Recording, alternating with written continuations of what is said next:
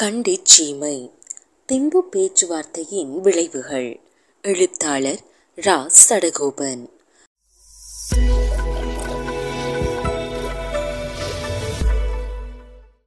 மலையக தமிழ் மக்கள் நாடற்றவர்கள் என்ற நிலையை மாற்ற எத்தனையோ போராட்டங்கள் தொழிற்சங்க நடவடிக்கைகள் சாத்வீக சத்தியாகிரகங்கள் என்பவற்றை எல்லாம் மேற்கொண்டு அரசாங்கத்திற்கு பல்வேறு நெருக்கடிகளை கொடுத்தனர். அடுத்தடுத்து பதவி வகித்த இனவாத அரசாங்கங்கள் தங்களது நிலைப்பாட்டில் இருந்து ஒரு அங்குலம் கூட இறங்கி வர தயாராக இருக்கவில்லை. நாட்டின் வடக்கு கிழக்கு வாழ் தமிழர்கள் தங்களது தேசிய இன பிரச்சினைக்கு தீர்வாக வடக்கு கிழக்கு பிரதேசத்தை ஒரு சுயாட்சியுடன் கூடிய தனி நிர்வாக அலகாக பிரித்து தரும்படி கோரி ஆயுத போராட்டத்தை தீவிரப்படுத்தி இருந்த காலம் அது. இந்தியாவும் கூட தென் மாநிலமான தமிழ்நாட்டில் வாக்கு வங்கிகளை அதிகரித்துக் கொள்ளும் முகமாக இலங்கை தமிழர் மீதான கரிசனையை அதிகரித்திருந்தது. தனிநாடு கேட்டு போராடிய ஆயுதக் குழுக்கள் சில மலையக இளைஞர்களையும் ஆட்சேர்த்துக் கொள்ளும் முயற்சியில் ஈடுபடத் தொடங்கின. ஆயிரத்தி தொள்ளாயிரத்தி எண்பத்தி ஐந்தாம் ஆண்டு ஜூலை ஆகஸ்ட் ஆகிய மாதங்களில் இடம்பெற்ற திம்பு சமாதான பேச்சுவார்த்தையின் இறுதியில் போராட்டக் குழுக்கள் சமர்ப்பித்த சமாதானத்துக்கான விதந்துரைகளின் நான்கு அம்ச பிரகடனத்தில் நாட்டின் சகல தமிழ் மக்களும் சமமான பிரஜா உரிமை வழங்கப்பட வேண்டும் என வலியுறுத்தப்பட்டிருந்தது. பூட்டான் நாட்டின் தலைநகர் திம்புவில் இடம்பெற்ற இந்த சமாதான மாநாட்டில் ஆயுத போராட்ட குழுக்களான LTTE EPRLF TELO EROS PLOTE TULF ஆகிய இயக்கங்களை சேர்ந்த பிரதிநிதிகள் பங்கு பெற்றிருந்தனர் இந்த பேச்சுவார்த்தையின் போது அரசாங்கத்தின் தரப்பில் அன்றைய ஜனாதிபதி ஜே ஆர் ஜெயவர்த்தனவின் தமையனான ஹெச் டபிள்யூ டபிள்யூ ஜெயவர்த்தனவும் இடம்பெற்றிருந்தார் இவர் பேச்சுவார்த்தையின் முடிவில் ஜே ஆர் ஜெயவர்த்தனவை தனிப்பட்ட முறையில் சந்தித்து மேற்படி பேச்சுவார்த்தையின் நாலாவது அம்சமாக இந்திய வம்சாவளி தமிழ் மக்களின் பிரஜா உரிமை பிரச்சினையும் சேர்த்துக் கொள்ளப்பட்டிருப்பது குறித்து குறித்து பிரஸ்தாபித்ததுடன் ஆயுத போராட்டம் இந்திய வம்சாவளி மக்கள் மத்தியிலும் பரவுவதன் ஆபத்து தொடர்பிலும் எச்சரித்தார்.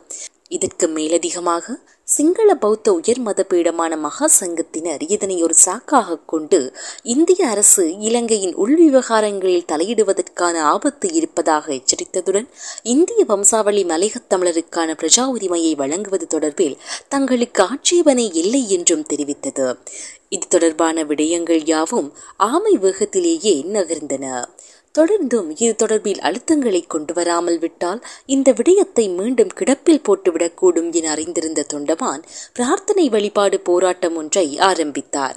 ஆயிரத்தி தொள்ளாயிரத்தி எண்பத்தி ஐந்து ஜூன் மாதம் மூன்று தினங்களுக்கு இந்த போராட்டம் இடம்பெறும் என்று அறிவிக்கப்பட்டது. அதன்படி தொழிலாளர்கள் காலை ஏழு மணியில் இருந்து மதியம் பன்னிரண்டு மணி வரையில் கூட்டு பிரார்த்தனையிலும் வழிபாட்டு நிகழ்விலும் கலந்து கொண்டு விட்டு பன்னிரண்டு மணிக்கு பின்னர் மாலை வரை தொழிலில் ஈடுபடுவது என முடிவு செய்யப்பட்டது. இது ஒரு வேலை நிறுத்த போராட்டம் அல்ல என்பதாலும் இதனால் தோட்டங்களில் உற்பத்தி பாதிக்கப்பட போவதில்லை என்பதாலும் இது தொடர்பில் தோட்ட நிர்வாகங்கள் பெரிதாக கண்டுகொள்ளவில்லை. இந்த போராட்டத்தில் தொழிலாளர்கள் காட்டிய ஒற்றுமை அநேகமாக எல்லா தொழிற்சங்கங்கள் தொழிற்சங்கங்களும் இணைந்து செயற்பட்டமை என்பன அவர்கள் தமது நடவடிக்கைகளில் உறுதியுடன் இருக்கிறார்கள் என்பதை வெளிப்படுத்தியது. பிரார்த்தனை போராட்டத்தை தோட்ட நிர்வாகங்கள் கண்டுகொள்ளாதது போலவே அரசாங்கமும் கண்டுகொள்ளவில்லை. எனினும் தொழிற்சங்கங்களை பொறுத்தவரையில் இதனை அவர்கள் ஒரு வெற்றியாகவே கருதினார்கள். அதனைத் தொடர்ந்து இலங்கை தொழிலாளர் காங்கிரஸ் அதன் செயற்குழு கூட்டத்தையும் தேசிய கவுன்சில் கூட்டத்தையும் அதே வருடம் டிசம்பர் மூன்றில் கூட்டியது. அந்த கூட்டத்தில் தொண்டமான் தான் அடுத்து செய்ய போகிறார் என்பதையும் ஒரு பிரகடனத்தையும் வெளியிட்டார். அந்த பிரகடனம் பின்வரும் அம்சங்களை வெளிப்படுத்துவதாக இருந்தது. அரசாங்கத்திற்கு ஏற்பட்ட நெருக்கடியான காலங்களில் எல்லாம் இலங்கை தொழிலாளர் காங்கிரஸ் அவர்களுக்கு உதவியும் ஒத்தாசையும் வழங்கி வந்துள்ளது. ஆனால் அவர்கள் எல்லா உதவிகளையும் பெற்றுக்கொண்டு எம்மை முதுகில் குத்துபவர்களாகவே நடந்து கொள்கிறார்கள். அவர்களுக்கு நன்றியுணர்வு என்பது துளியாவது இருப்பதாக தெரியவில்லை. நான்கு லட்சம் தொழிலாளர்களின் பிரஜா உரிமையை பிரச்சனையையும் மற்றும் பல்வேறு பிரச்சனைகளும் இன்னும் தீர்க்கப்படாமலேயே இருக்கின்றன. தேசிய இனப்பிரச்சினைக்கான தீர்வும் இன்னும் எட்டப்படவில்லை. ஆதலால் தமது பிரச்சனைகளை எல்லாம் புரிந்து கொள்ள செய்யும் வகையில் பெரிதாக ஏதாவது செய்ய வேண்டும் என்ற நோக்கில் பிரார்த்தனை போராட்டத்தை அகிம்சை அடிப்படையில் தொடர்ந்து மூன்று மாதங்களுக்கு நடத்துவது என்று தீர்மானிக்கப்பட்டது.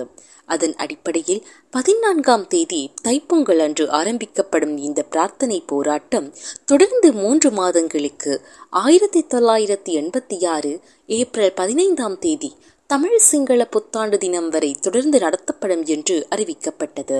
இந்த போராட்டம் தொடர்பாக தெளிவுபடுத்தி அதன் நோக்கங்களை விவரித்து மூன்று மொழிகளிலும் விளம்பரங்கள் தயாரித்து பத்திரிகைகளில் வெளியிடப்பட்டன. இது தொடர்பான செய்திகளையும் பரவலாக ஊடகங்களில் வெளியிட ஏற்பாடு செய்யப்பட்டது.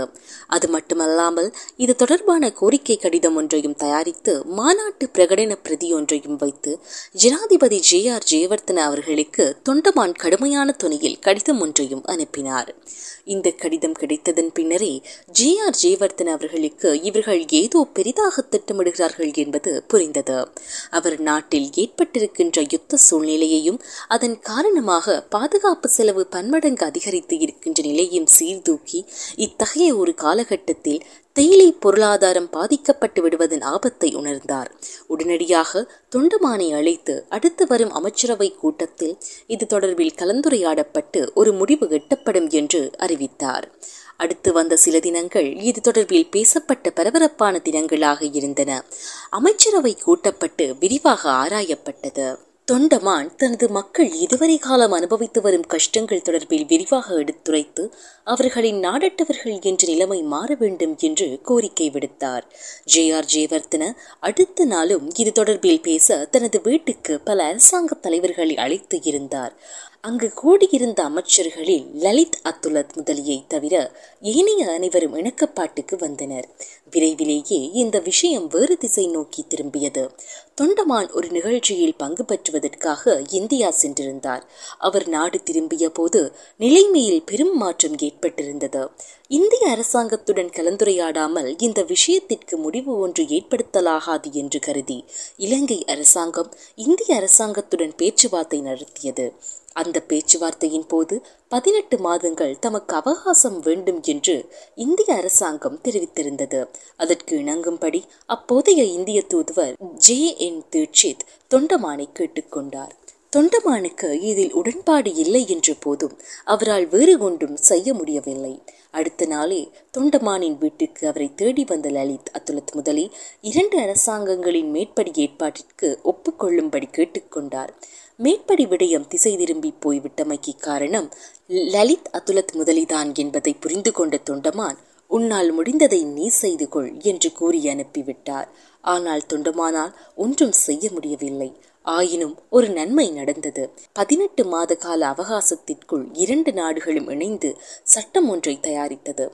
இந்திய வம்சாவளி மலையக தமிழ் மக்களின் நாடற்றவர் என்ற பிரச்சினை ஒரு முடிவுக்கு வந்துவிடும் என்பது உறுதியாயிற்று. தொடரும்.